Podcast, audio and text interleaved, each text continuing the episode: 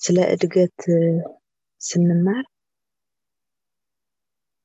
ኢየሱስ ያልበቃው ሰው ምንም ነገር የማያረካው ሰው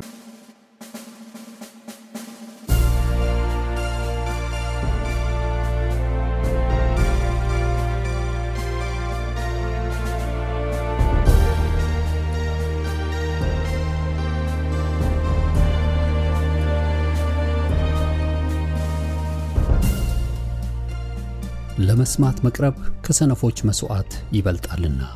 መጽሐፈ ምሳሌ ምዕራፍ አምስት ቁጥር አንድ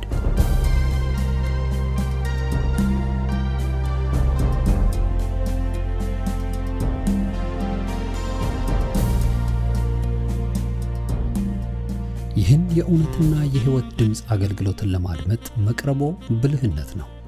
ስለዚህ ጊዜውን ሰጥተው ለማድመጥ መወሰኖ ማትረፊያ ይሆኑሎታል። በዚህ አገልግሎት የእግዚአብሔርን ቃል ብቻ ይማራሉ። በተለያዩ ርዕሶች ላይ ውይይቶች፣ ጥያቄና መልሶችም ይካሄዳሉ። እርስዎ ከዚህ ቀደም በግል ጊዜው መጽሐፍ ቅዱሶትን ሲያጠኑ የተፈጠረቦት ጥያቄ ቢኖር በቃሉ ባለቤት በመንፈስ ቅዱስ አማካኝነት ምላሽን እንዲያገኙ ወደዚህ አገልግሎት ጥያቄውን መላክ ይችላሉ። የእውነትና የሕይወት ድምፅ አገልግሎት ከአጥቢያ አብያተ ክርስቲያናት ጋር በመተባበር የክርስቶስን አካል በቃሉ የማስታጠቅን አገልግሎት ለመስጠት በእግዚአብሔር ጸጋ ይተጋል። አሁን ለዛሬው ወደ ተሰናዳሉ የቃሉ ድግስ ልጋብዞ። መልካም የበረከት ጊዜ።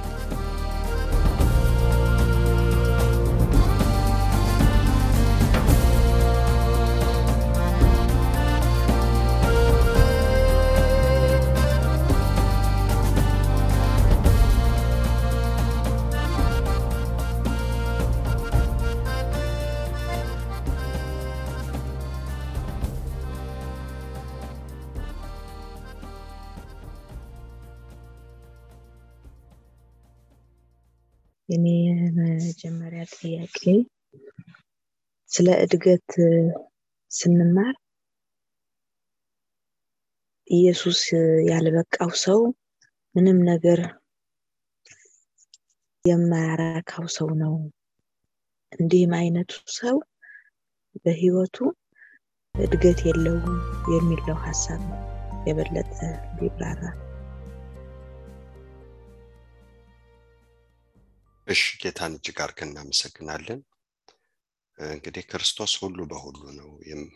የህይወት እንጀራ ነው፣ የህይወት ውሃ ነው፣ ሰላም ነው፣ የኃጢአት ስርየት ነው፣ ጽድቅ ነው፣ እረፍት ነው።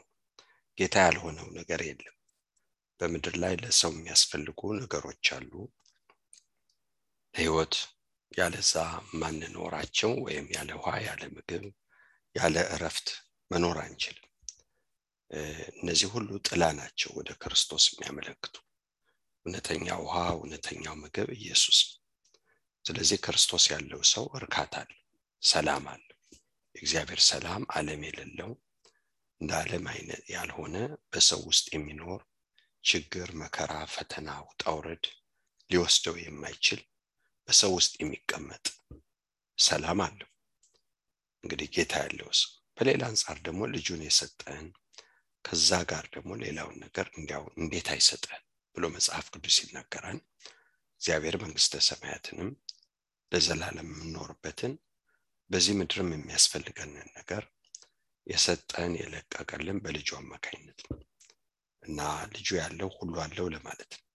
ሁሉ አለኝ ይበዛልኝ አለ ብሏል ጳውሎስ። አለቅህም ከቶም አልተውህም ብሎናልና ሰው ምን ያደርግልናል? እግዚአብሔር ይረዳናል ብለን በድፍረት እንናገራለን ይላል ጳውሎስ። ይህ እንግዲህ ጌታ አለኝ ስንል፣ ነገር ግን ይሄ ጌታ ካልበቃን እግዚአብሔር ከልጁ ውጭ ምንም ነገር የለው። እግዚአብሔር የሚያስፈልገንን ነገር ሁሉ የሰጠን በልጁ አማካይነት ነው። ከልጁ ውጭ ምንም የለም። ስለዚህ ጌታ ያልበቃው ሰው እርካታ የለውም፣ ሰላም የለውም፣ እረፍት የለውም ደስታ የለው። እንዲህ አይነቱን ሰው የሚያረካ ምንም ነገር የለም። እና ይሄም ማለት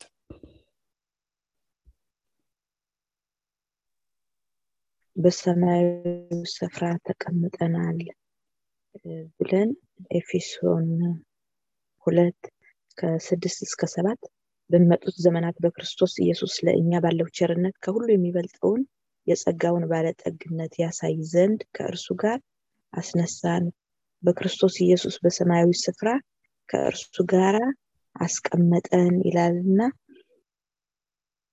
በክርስቶስ ኢየሱስ በሰማያዊ ስፍራ ስለተቀመጥን ከዚህ የተነሳ በምድር የቆመው በሰማያዊ ስፍራ አስቀመጠን ይላል። ከዚህ የተነሳ በምድር የቆምነው በሰማያዊ ስፍራ ስለተቀመጥን ነው። እንደዚህ አይነቱ ህይወት ደግሞ የተደላደለ ያረፈ ህይወት እንዲኖረን በምድር ላይ ያደርጋል። ጌታ በምድር ላይ የሚሰጠንን ነገር ቁጭ በሉ በማለት ነው የጀመረው ብለን ማርቆስ ስድስትን ከሰላሳ ስድስት ከሰላሳ ዘጠኝም ተመልክተናል። ይሄን ወደ ዕለት ዕለት ህይወቴ ሳመጣ የበለጠ ቢብራራ እንዲህ አይነቱ አቀማመጥ ምን አይነት ነው? ለምን እዚህ ላይ በማርቆስ ላይ የምናየው ምግብን እንዲበሉ ነው ቁጭ እንዲያደርጓቸው ብሎ የተናገረው። አንበህልን በዛ ወደ መልሱ መግባት ትችላለህ። ማርቆስ ስድስት ከሰላሳ ስድስት ከሰላሳ ዘጠኝ።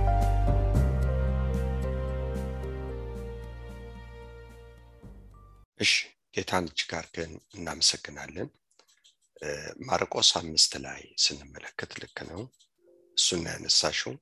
በማርቆስ አምስት ስንመለከት ጌታ ወደ ጌርጌሶን ሄዶ በክፉ መንፈስ የተያዘ ሰው ነፃ ካወጣ በኋላ ይሄ ሰው ነፃ ወጥቶ ሰዎች ሲያዩት በጌታ አጠገብ ተቀምጠው ነው ያገኙት። በፊት እንደሱ አልነበር በፊት በክፉ ስራት ታስሮ ጌታ ባህሩን አቋርጦ ከደቀ መዛሙርቶቹ ጋር ሲመጣ በክፉ መንፈስ ተነድቶ ከመቃብር ወጥቶ ነው የተገናኘው የሰገደለት። ያ ሁሉ መከራ ከለቀቀው በኋላ ክፉ መንፈስ ከውስጡ ከወጣ በኋላ ወደ ልቡ ተመልሶ ልብስ ለብሶ በክርስቶስ አጠገብ ተቀምጦ ተገኘ ይላል መጽሐፍ ቅዱስ። እንግዲህ ነፃ የወጣ ሰው በጌታ አጠገብ ነው የሚቀመጠው። በጌታ መገኘት ይገኛል። በሌላ አንጻር አላዛር ከሞት ተነስተዋል ዮሐንስ ወንጌል ምዕራፍ 12 ስንመለከት ከስድስት ቀን በኋላ ያው ለጌታ የመጨረሻ ስንብት በቢታንያ እየተደረገለት ነው። ማርያም ሽቶ ሰብራ በላዩ ላይ አፍሳለች። ከሞት ያነሳው አላዛርም አብሮ አጠገቡ ተቀምጦ ነበር ይላል መጽሐፍ።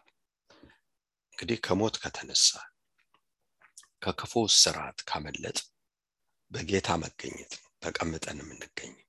ስለዚህ ስለ መቀመጥ መጽሐፍ ቅዱስ የሚናገረው የመንፈሳዊ ነገር መጀመሪያው መቀመጥ በጌታ መገኘት ውስጥ መገኘት ማለት ነው። ለምንድን ነው መቀመጥ የሚለውን የሚያነሳው? ጠቅላላ የሰው ልጅ ወደ ፍጹም እረፍት የገባበት በኃጢአት ምክንያት ወደ ሰው የገባው ነገር በክርስቶስ አማካይነት ከዚህ እንደወጣን እንዳመለጥ ከጨለማ ስርዓት ከኃጢአት ከዓለም ከፍርድ ከኩነኔ ከነዚህ ሁሉ ያመለጠ ሰው ራሱን የሚያገኘው በጌታ መገኘት ተቀምጦ ነው የሚያገኘው መቀመጥ የሚለው ቃል እረፍትን ለመናገር ስልጣንን ለመናገር የተሰጠውን የጸጋውን ክብር ለመግለጥ ይሄ ነው መቀመጥ የሚባለው። ስለዚህ ሁሉን ፈጽሞ ክርስቶስ ወስዶ በእሷ ዘንድ በሰማያዊ ስፍራ አስቀምጦናል? አዎ። ይሄ የበራለት ሰው ይሄ ሲበራልን ትክክለኛውን ህይወት ስንኖር ይህንም ይበራልን። ስለዚህ የምድር ህይወት ለእኛ ጉዞ ነው መንገድ መንገደኞች። በዚህ የምንያዝበት የለም በዚህ የምንሸነፍበት የለም። ለምን? ያ ስለበራል። እና ሐዋርያ ጳውሎስ በፊልጵስዮስ ይላል ብሄድ ከጌታ ጋር ብኖር ከሁሉ የተሻለ። ነገር ግን ደግሞ የስራ ፍሬ ማፈራ ከሆነ መቆየት የሚጠቅም ከሆነ የቱን እንደምመርጥ በሁለቱ ይቸገራል። ሆኖም እንደምኖር አውቄ ይህን ጽፍላችኋለሁ ብሎ ይላል እንግዲህ አብርሃም በኖረበት የምድር ዘመኑ እንደ ምጻተኛ ነው የኖረው። ቤት አልሰራ ግንብ ቤት አልሰራ።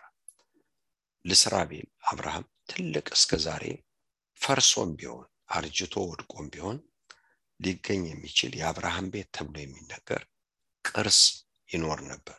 አላረገም። ለምን? ምጻተኛ ስለሆነ ስደተኛ ማለት ነው። በምድሪቱ ላይ ያንተ ነው በተባለበት ምድር ምጻተኛ ሆኖ ነው የኖረው። እንዴት? እግዚአብሔር ይዋሻል? አይዋሽም እውነተኛ አምላክ። ይህን ለአንተ ለአንተ እና ለዘርህ ለዘላለም እሰጣለሁ ብሏል። ያ ምድር ግን አብርሃም ያንን አልወረስም ለምን? ሰማያዊ አገር እግዚአብሔር ስላዘጋጀለት ላይኛውን አገር ሲያይ በዚህ በምድሩ ራሱን ምጻተኛ ያደረግ እንደ ስደተኛ ሆነ። እንዴት አለ ብሎ ግብ ግብ አልገጠም ለምን አይኑ ተከፍቶ ላይኛውን አገር አይቷል? ከእግዚአብሔር ዘንድ የምትመጣውን ከተማ ተመልክቷል።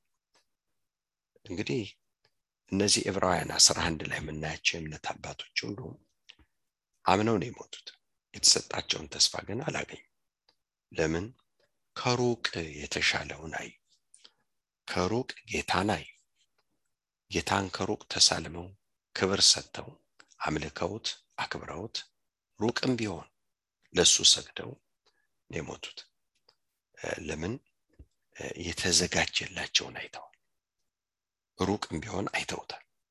እና መንፈሳዊ ሰው ይህንን የተዘጋጀለትን ሰማያዊ ስፍራ እሱ ያለበትን ሰማያዊ ስፍራ የተመለከተ ሰው የረካ ሰው በቃ በዛ ይጽናናል በዛ ይደሰታል በተስፋ ይባረካል። እና በዚህ በምድር በሆነው ትንሽ ቀጠነ በውሃ ቀጠነ በዚህ ጎደለ በዛ ጎደለ ተሰነካክሎ አይወድቅም ተሸናፊ አይሆን እና ይሄን ለማለት ነው። ጌታ ይባርክሽ። ዘጸአት አስራ አራት አስራ ሶስት ላይ ሙሴ የተናገራቸውን ቃል እሺ ሙሴም ለህዝቡ አትፍሩ ዛሬ የምታዩቸውን ግብፃውያን ለዘላለም አታዩቸውም ቁሙ ዛሬ ለእናንተ የሚያደርጋትን የእግዚአብሔር ማዳን ይዩ እዚህ ላይ ሙሴ ቁሙ እንዳላቸው ውስጡ ቁጭ ያለ ሰው በማንኛውም ሁኔታ ቁሞ ይገኛል የሚለውን ነው የበለጠ ተብራራ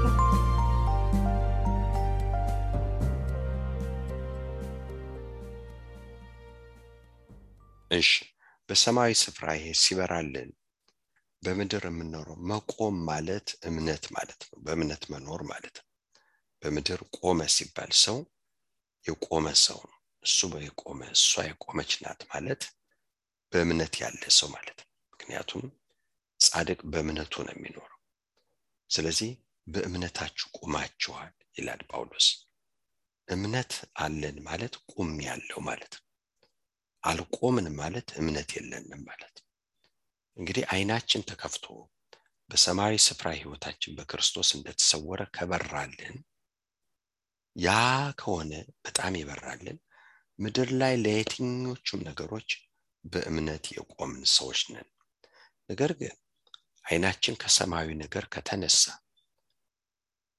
ስለምንድን ያመን ነው ስለምን አመን? ስለምን ስለ የትኛው እምነት ነው መንፈስ ቅዱስ መጥቶ የሚያጽናና? ስለ የትኛው እምነት ነው የሚያግዝ ጤነኛው እምነት ለሚገለጠው መንግስት ወገኖች ወይ ተስፋን ይዞ ማመን ተስፋችን በዚህ ምድር አይደለም ተስፋችን በዚህ ዘመን አይደለም በሚገለጠው መንግስት ነው። በዚህ ተስፋ ላይ የተመሰረተ እምነት ካለን ቁመናል የቆምን ሰዎች ነው ይሄ በበራልን ቁጥር ሰማያዊ ነገር ምድር ላይ እየቆምን እየቆምን ነው የምንሄደው። ስፍራ እየለቀቅ ለጠላት እየተሸነፍ ትንሹም ትልቁም ነገር አጉረምራሚ ተስፋ ቆራጭ ሰዎች አያረገን ጽኖዎች ነው የሚያደርገን ቁመናል ማለት ነው ጸንተናል ማለት ነው። ምንድነው የረዳን? ይህን ትልቁን እንግዲህ አብርሃምን አነሳው አብርሃም ላይኛውን ሀገር ሲያይ በዚህ በምድር በእምነት ጸንቶ የኖረ ሰው ምንም የለውም። ምድሩ ገና የአሞራውያን ኃጢአት ስላልሞላ ኃጢአታቸው ስላልተፈጸመች ተነጥቃ መሬቲቱ ለነሱ ለእሱ አልተሰጠችም።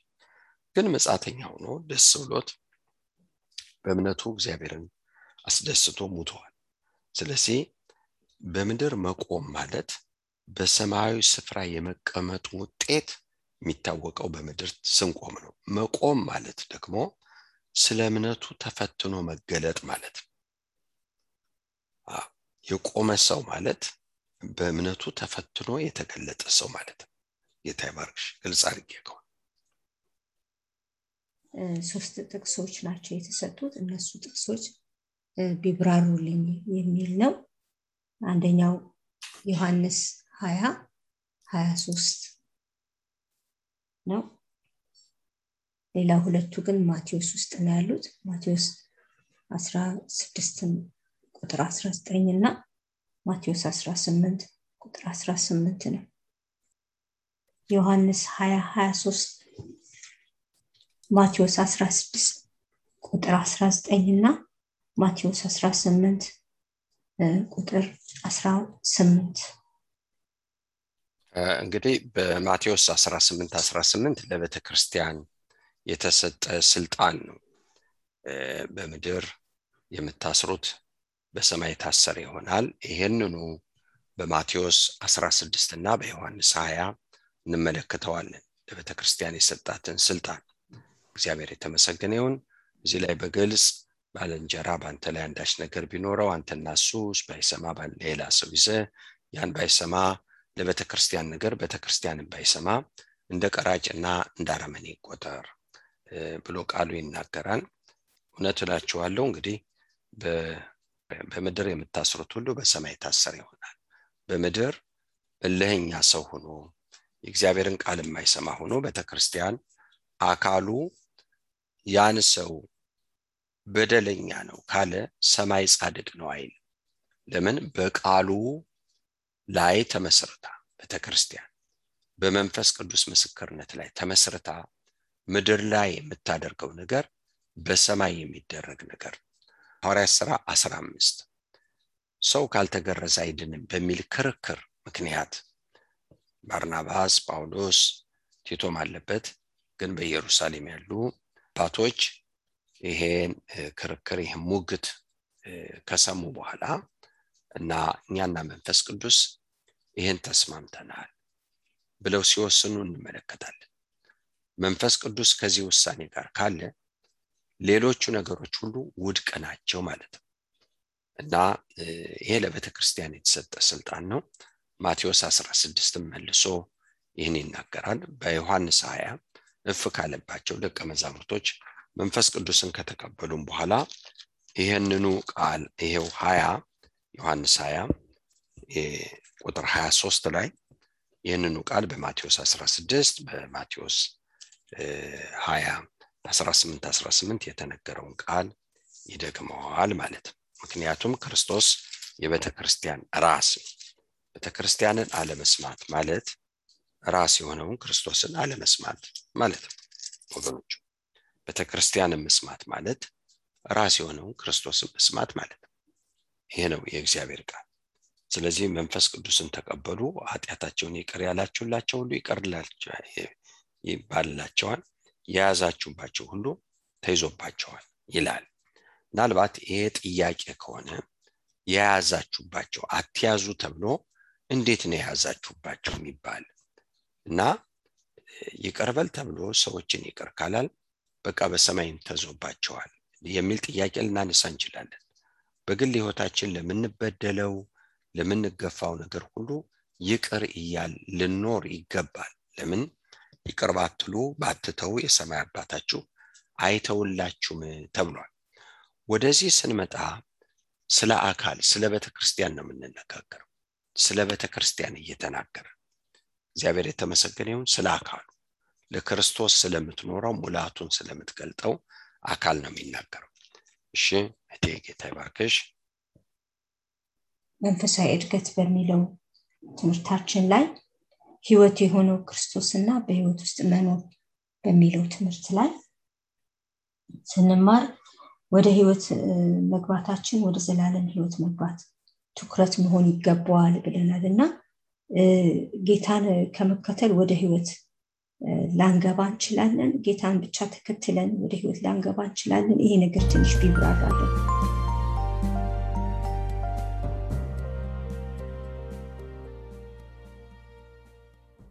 በትክክል ጌታን የሚከተል ሰው በትክክል የተከተለ ጌታን ካል ቅድም ወዳልኩት ሀሳብ ልምጣ።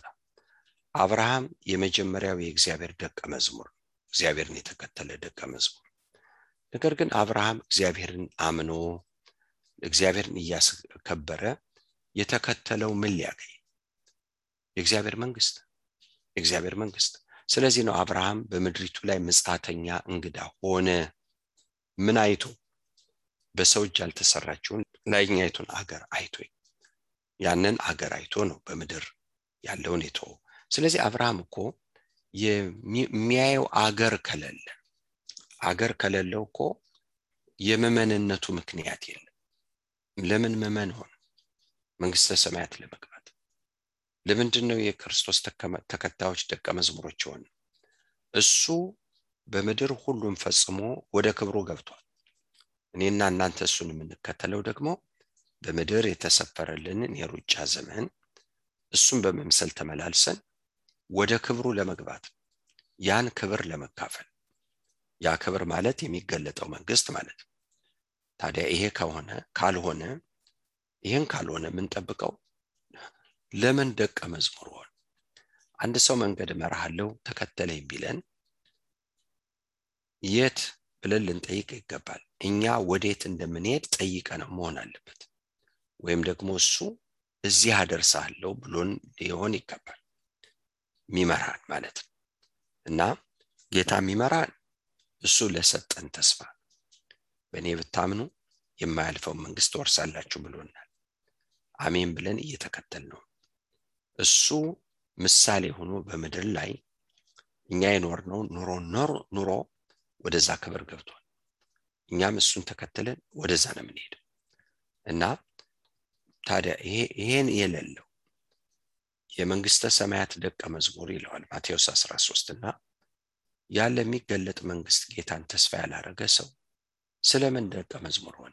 ስለምን አመን እዚህ ምድር ላለ ነገር ለተሻለ ኑሮ ለተሻለ ነገር ይህ ከሆነ ምስኪን ናችሁ ነው የሚለን። ቆሮንቶስ አንደኛ ቆሮንቶስ ምዕራፍ 15 እና ጌታን የተከተልነው ወደ ህይወት ለመግባት ግን ወደዛ ህይወት ደግሞ በራሳችን ህይወት አይገባም። በጌታ ህይወት ብቁ አይደለን በራሳችን ህይወት ማለት አዳም ማለት ነው በራሳችን ህይወት ማለት በተፈጥሮ ማንነታችን ማለት ነው። የግድ መንፈሳዊ ሰው የእግዚአብሔር ሰው ዳግም የተወለደ ሰው መሆን አለብን። ዳግም ለመወለዳችን አዲስ ፍጥረት ለመሆናችን ምክንያቱ ክርስቶስ ለምን አባ አባት ብለን የምንጮህበትን መንፈስ የተቀበልነው የኢየሱስ መንፈስ የመታዘዝ መንፈስ ልጅ የመሆንበት መንፈስ በልጁ መንፈስ አማካይነት ይሄ ነው ልጅ ሆነናል ልጅ የሆንበት ምክንያት ደግሞ መንግስቱን ልንወርስ ነው። የሚገለጠው መንግስት ማለት ነው። ወደ ህይወት መግባት ማለት ነው። ወገኖች ወይ እንግዲህ ልጅ የሆነው መንግስት ለመውረስ መንግስት የምንወርሰው ልጅ ስለሆነ ስለዚህ ወገኖቼ ልጅ እዚህ የምድር ሰው እንድንሆን ሳይሆን ወደሚገለጠው መንግስት እንድንገሰግስ ያ እንድንናፍቅ ያ እንድንጠማ ነው። ለምን የእምነታችን ፍጻሜ እሱ። ጌታን ማየት ከጌታ ጋር ስንገናኝ እምነታችን አልቋል ሩጫችንን ጨርሰናል ማለት ነው። ስለዚህ ሩጫ የምንሮጠው ለማግኘት የምንጓዘው ለመድረስ። የት? ተስፋው ጋር። ተስፋው ጋር። በእምነት ክርስቶስን የተከተልንበት ዋነኛ ጉዳይ ጋር። ዋናው ጉዳይ የኃጢአት ስርየት የኃጢአቱ ስርየት ግን ለመንግስቱ ለመግባት ለመንግስቱ ለመብቃት ወደ መንግስቱ መግቢያ። ዳግም ልደት የመንግስቱ መግቢያ በር ነው። ዳግም ልደት የሌላቸው ሰዎች በሩን አላገኙት። በሩ ኢየሱስ ኢየሱስ በር የሆን በዳግም ልደት ዳግም አዲስ ፍጥረት ሁነን በመወለዳችን። በዚህ ነው ወደ መንግስቱ የገባል ጌታ ጌታዊ ስላልን አይደለም ዳግም ስለተወለድ ከማይጠፋ ዘር ስለተወለድ በእውነት ቃል አስቦ ስለወለደ የሆነው በክርስቶስ አማካይነት እና ይሄ ካልሆነ ጎለናል ማለት ነው። በቃ አለቀን አለ ወድቀናል ማለት ነው። ጌታዊ ጌታዊ ልንል እንችላለን ግን መንግስተ ሰማያት የሚገባ አይደለም ብሎ ይናገራል። እሺ ጌታ ይባርክሽ። ሌላው ጥያቄ አሁንም መንፈሳዊ እድገት በሚለው ላይ ያደገ ሰው እግዚአብሔርን ያስቀድማል ብለን ተምረናል እና እግዚአብሔርን ብቻ ሳይሆን በአገልግሎት የሚቀድሙትን በእድሜ የሚበልጡትን ወንድሞቹን ያስቀድማል ብለናል እና ይሄ እግዚአብሔርን ማስቀደም ወንድሞችን ማስቀደም ይህንን ትንሽ ብታብራራለን ወንድሞች ማስቀደም የሚለው ከእግዚአብሔር ጋር ማስቀደም ላይ ያለው ልዩነት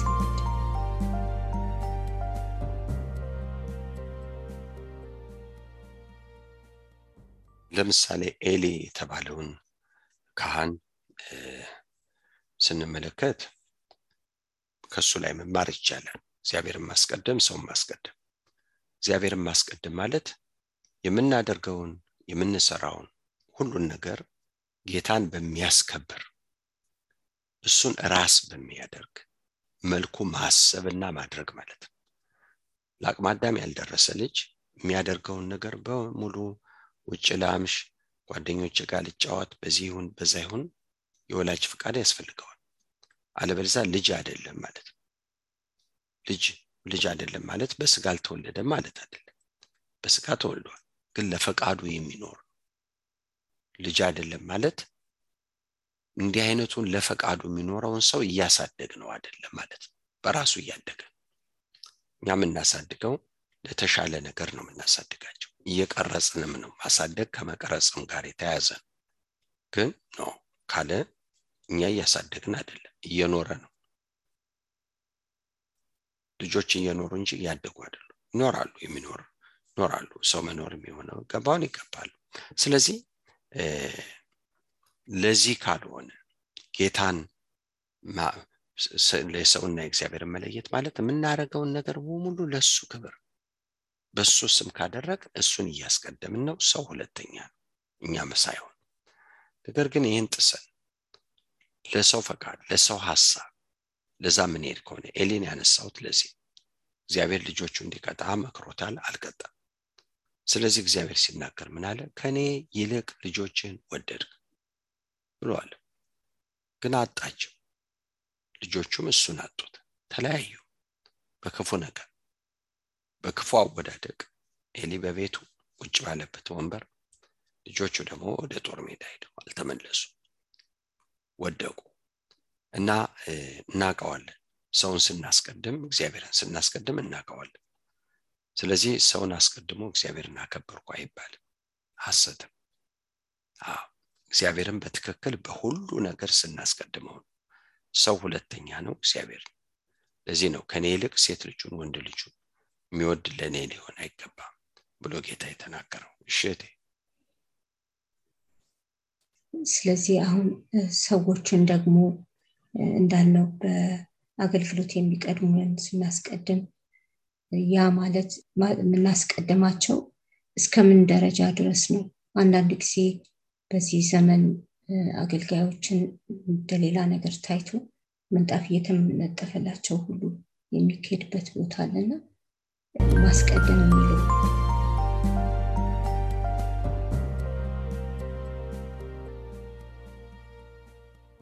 እሺ እግዚአብሔርን እጅግ አድርገን እናመሰግናለን። ወንድሞችን ማስቀደም ባልንጀሮቻችን ከኛ እንደሚሻሉ አድርገን በመቁጠር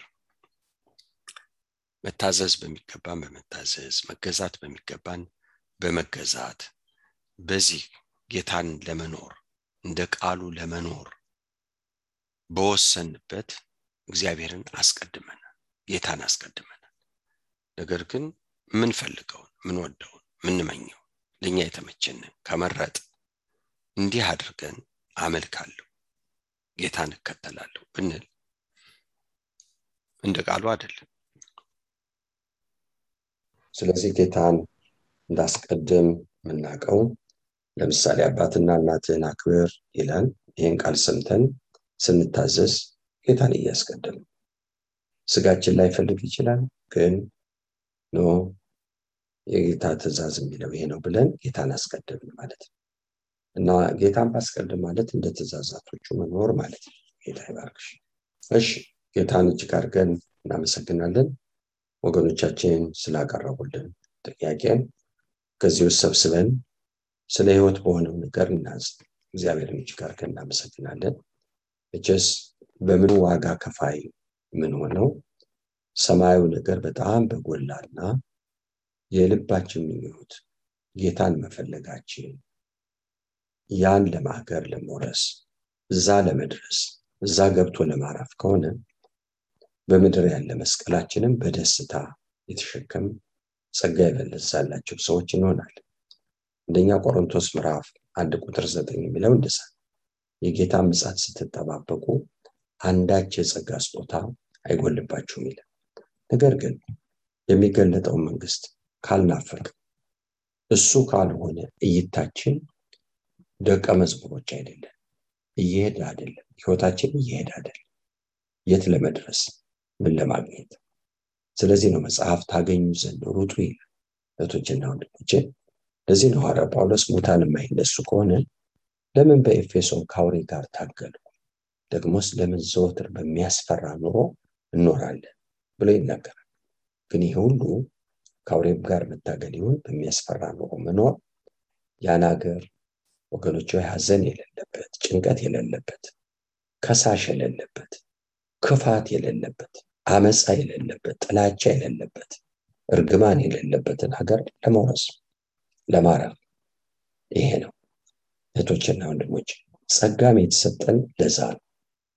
የመንፈስ ቅዱስ ረድኤትም የተሰጠን እዛ ለመድረስ የበቃን ሰዎች እንድንሆን እግዚአብሔር አብስቶ ይባርካችሁ።